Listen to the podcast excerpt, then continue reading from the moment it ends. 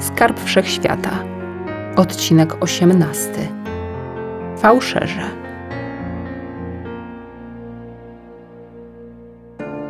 W piątej osadzie dystryktu 348 od razu poszukała publicznej budki telekomunikacyjnej. Wybrała numer do domu Amelii. Chciała się upewnić, że nikomu nic się nie stało.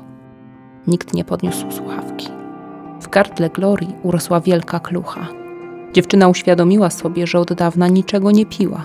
Brakowało jej śliny, którą mogłaby przełknąć. Laura. Zadzwoni do Laury i poprosi ją o skontaktowanie się z Amelie drogą internetową przez jakiekolwiek medium. Poda jej wszystkie potrzebne dane. Zawsze miała wybitną pamięć do cyfr, adresów, numerów telefonów. Na środku tej zapomnianej wsi mogła liczyć teraz tylko na swój umysł. Poza paroma drobiazgami w kieszeni i zaparkowanym na placu skydroperem, nie miała przecież nic więcej. Okazało się, że to o Laurę powinna była bardziej się martwić. Zbyt długi czas oczekiwania na połączenie zastanowił ją i zaniepokoił. Była to wprawdzie uboga osada, ale nie upoważniało to tej budki do niesprawnego działania. Po dłuższej chwili kręcenia się na ekranie denerwującego kółeczka pojawił się na nim widok z kamery w komisariacie policji i znudzona twarz funkcjonariusza na służbie. Chciała się pani połączyć z domem państwa Marina i Charlotte Meyerów? Gloria poczuła, że w jej sercu rodzi się strach, który przybiera postać lawiny, rosnącej i przeradzającej się w panikę. Bo takie słowa oznaczać mogły tylko jedno. Tak? Jak przez mgłę widziała ekran monitora i wyświetlającą się na nim twarz mężczyzny. Jak przez kilkunastocentymetrowej grubości ściany usłyszała tak oczywistą w tej sytuacji informację, że rodzina Laury została zamordowana, że kolejne niewinne osoby nie żyją z jej powodu, z powodu jakiejś strasznej cudzej obsesji pod tytułem Skarb Wszechświata. Co to za cholerstwo, które zabija, podczas gdy nie ma pewności, że w ogóle istnieje? Podała policjantowi zmyślone nazwisko i zarzekła się, że nie przypomina sobie nic podejrzanego. Nie miała żadnych wskazówek dla śledczych, ale obiecała zgłosić się, gdyby coś jednak wpadło jej do głowy. Szybko odłożyła słuchawkę. Doskonale wiedziała, co się stało. Laura zadzwoniła do niej na komórkę, zanim ta wylądowała w rzece. Co za problem dla hopperów wytrzasnąć skądś odpowiednie bilingi. Rety. Nieświadomie naraziła przyjaciółkę na wielkie niebezpieczeństwo. Wrogowie na pewno chcieli wyciągnąć od niej informacje, gdzie ona jest. A że nie mogli jej uzyskać, wymordowali wszystkich domowników.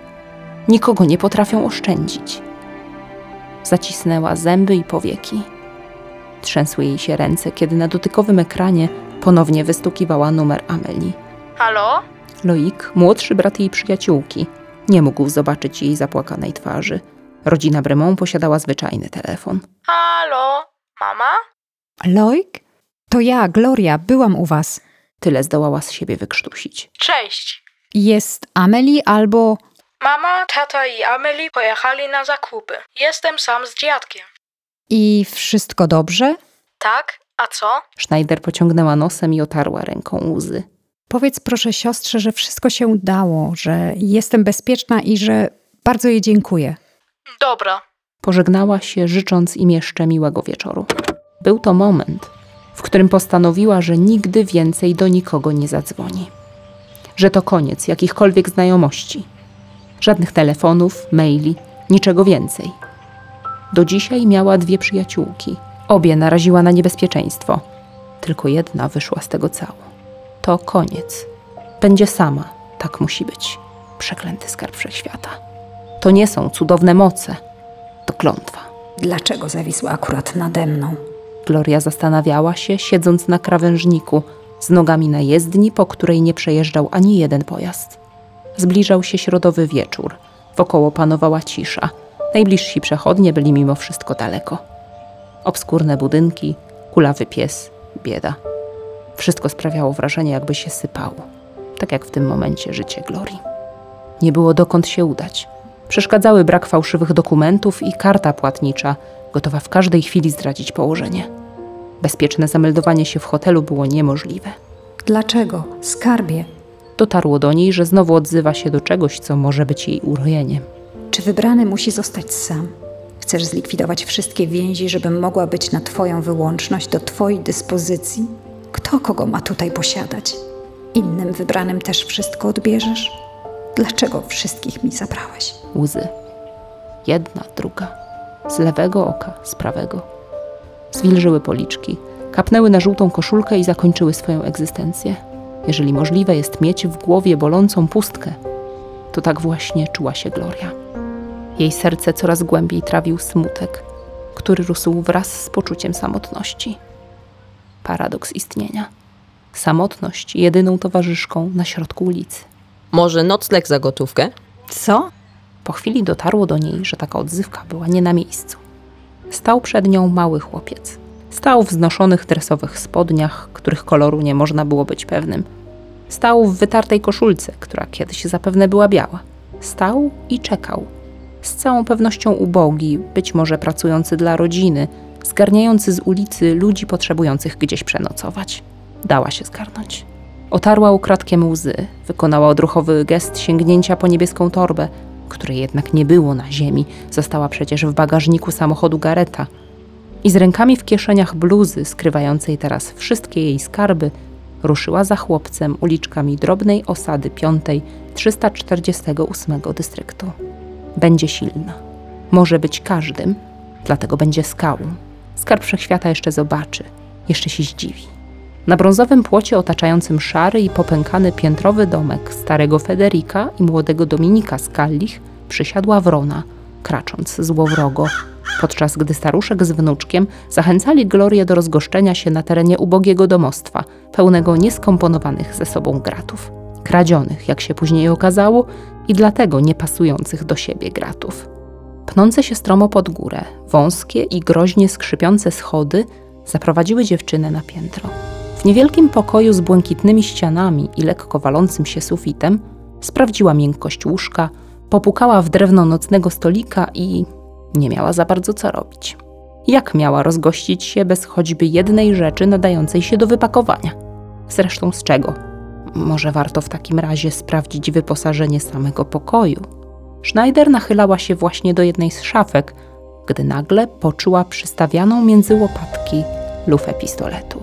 Dawaj wszystko, co masz! I pomyśleć, że gdyby nie ta spluwa, to spokojnie dałaby sobie radę z dziadkiem pokroju Federika. Chociaż, czy mogło to być prawdziwe imię? Przecież nic nie mam. Nieprawda. W pokoju najwyraźniej był też wnuczek, pałętająca się po ulicy przynęta. Przyleciała skydroperem. Jest bogata. Wyskakuj z kasy, paniusiu. Tak, to musiała być sprawnie działająca spółka. Oby tylko dwuosobowa, ale należało się poddać. Na nocnym stoliku pod oknem, którego zapaskudzona szyba od dawna nie przepuszczała światła, wylądowała więc zawartość kieszeni bluzy Glorii. Trochę gotówki, karta płatnicza, laseczka kierownicza od latającej maszyny, papiery, dokumenty i tabliczka z dziwacznego tworzywa od matki oraz zielony kryształek z napisami. Lufa cofnęła się i można było na chwilę odwrócić się w kierunku napastników. Zgodnie z przypuszczeniami, złodziei dziwiły dwie ostatnie rzeczy. I, zgodnie z przypuszczeniami, zainteresowały ich dwie pierwsze. Ale trzeba było się bronić. W Glorię wstąpiła naraz odwaga, wsparta doświadczeniami ostatnich dni. Nie boję się was. Rzekła nawet nie bardzo łamiącym się głosem. Ostatnio wielu ludzi celowało do mnie z groźniejszej broni. Dlatego nie radzę wam niczego brać. Szczególnie karta przyniesie wam śmierć. Ostrzegła grobowym tonem. Buja. Dominik uspokajał dziadka. Kłamiesz! Stwierdził więc starzec. A myślicie, że dlaczego nie zatrzymałam się z taką kasą w hotelu? Bo tam mnie wyśledzą. Od wielu dni usiłują ratować swój tyłek na różne sposoby. Jakoś nie chce mi się wierzyć, abym po tym wszystkim miała zginąć z waszych rąk. Właściwie przecież nic nie stoi na przeszkodzie, aby tak się stało. Przemknęło dziewczynie przez myśl, kiedy spojrzała na wciąż wycelowany w nią pistolet. Mimo to zaległa cisza. Miała ochotę zamknąć oczy i nigdy więcej ich nie otworzyć. Pragnęła szybkiej śmierci i wreszcie świętego spokoju. Ale nic z tego. Stary Skalli opuścił broń. Twarda bestia! Westchnął. Nie chcieliśmy cię skrzywdzić, tylko nastraszyć. Zaczął machać pistoletem, który właśnie w tym momencie, w żylastej, i drżącej starej ręce, wymachującej nim w różne strony, wyglądał szczególnie niepewnie i przerażająco. Wszyscy w takiej sytuacji miękną i wszystko oddają. Tłumaczył chłopiec. A ty wymyślasz takie historie? Schneider poczuła kamień spadający z serca. Nie powiem nic policji, o ile wy tu, w tej osadzie, coś takiego w ogóle macie. Pod warunkiem, że ja naprawdę tu zostanę. Widząc zakłopotanie na twarzach dwóch złodziei amatorów, dodała Dobrze zapłacę. potęga pieniądza. Czasami odnosiła wrażenie, że pokaźne konto było jej najważniejszym dziedzictwem po matce. Nie dopuszczała do siebie innej możliwości, była jednak szczerze wdzięczna za to, że się zgodzili. Dlatego nazajutrz wybrała się do stolicy dystryktu. Wykorzystując ostatnie kilometry z licznika na skydroperze wypożyczonym przez tajemniczą postać, która zatrzymała Gareta i zaparkowanym do tej pory w wyznaczonym do tego miejscu osady. Plan zakładał wypłacenie z konta kolejnej porcji pieniędzy i pozostawienie śladów w banku w omurowanym centrum dystryktu, by móc stosunkowo bezpiecznie powrócić do osady. Wszystko przez to, że przepadła wraz z niebieską torbą pozostawioną w bagażniku samochodu Gareta, forsa wypłacana ostatnio. Okazja do zakupów mogła się w najbliższym czasie nie powtórzyć, więc Gloria sprawiła sobie nową torbę, również niebieską, właściwie całkiem podobną do utraconej nowe ubrania i inne niezbędne w podróży artykuły. Ponadto żywność i ubrania dla jej nowych znajomych, a także kilka zabawek dla chłopca. Może to spowoduje, że przestanie odczuwać w ich domu natrętną potrzebę patrzenia za siebie przez ramię i ustawicznego sprawdzania kieszeni własnych ciuchów. Więcej w stolicy dystryktu 348 miała się nie pojawić. Co najwyżej zamierzała pokręcić się po terenach mu podległych. Ale los płata przecież najróżniejsze figle i tylko jego niewzruszona nieprzewidywalność doprowadza do sytuacji noszących znamienną nazwę niespodzianek. Więc mówisz, że ktoś cię śledzi?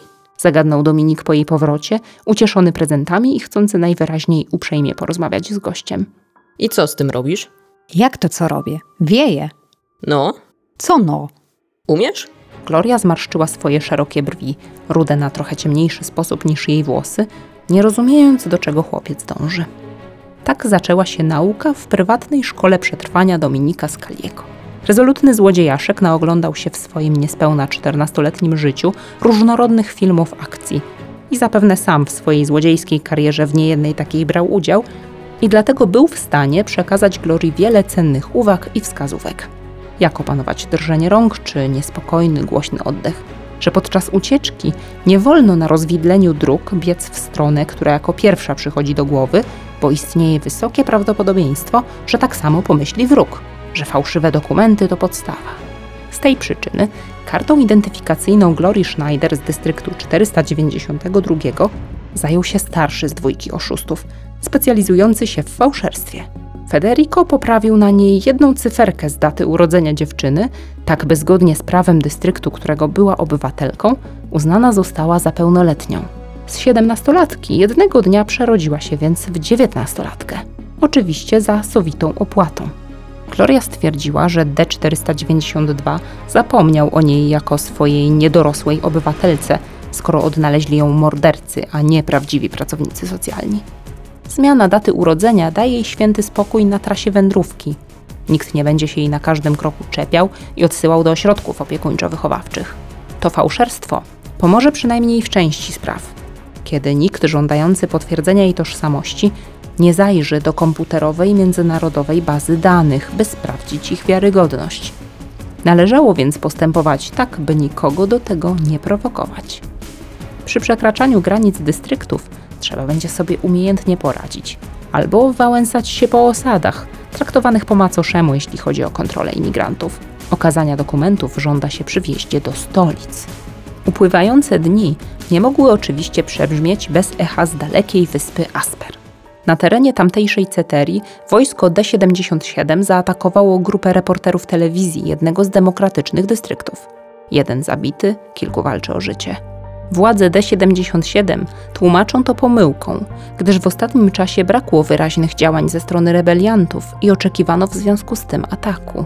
Jednak stacja TV D348 ma na to swoją własną teorię, zakładającą, iż D77 działał z rozmysłem, bo nie chce, by o konflikcie szeroko informowany był cały świat.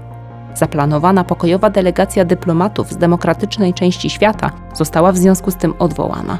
Jednym słowem, w mediach afera.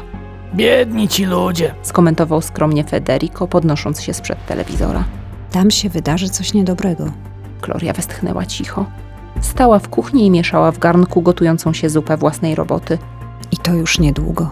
Oni coś kombinują. Dominik był o tym przekonany. Na pewno chcą wyeliminować główne ogniwo. Dziewczynę z kosą? To niemożliwe.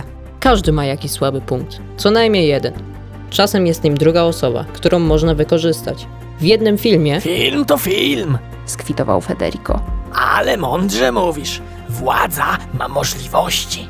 Nie straszcie. Poprosiła strwożona Gloria, machając w powietrzu łyżką. Chyba nie chcielibyście ujrzeć porażki nadziei świata. Nie chcieliby. Ale chmura niepewności zawisła w tym domu aż do wieczora, nie dając się odpędzić. Bo w życiu różnie bywa. Ono nie ma z góry przewidzianego scenariusza. A może jednak.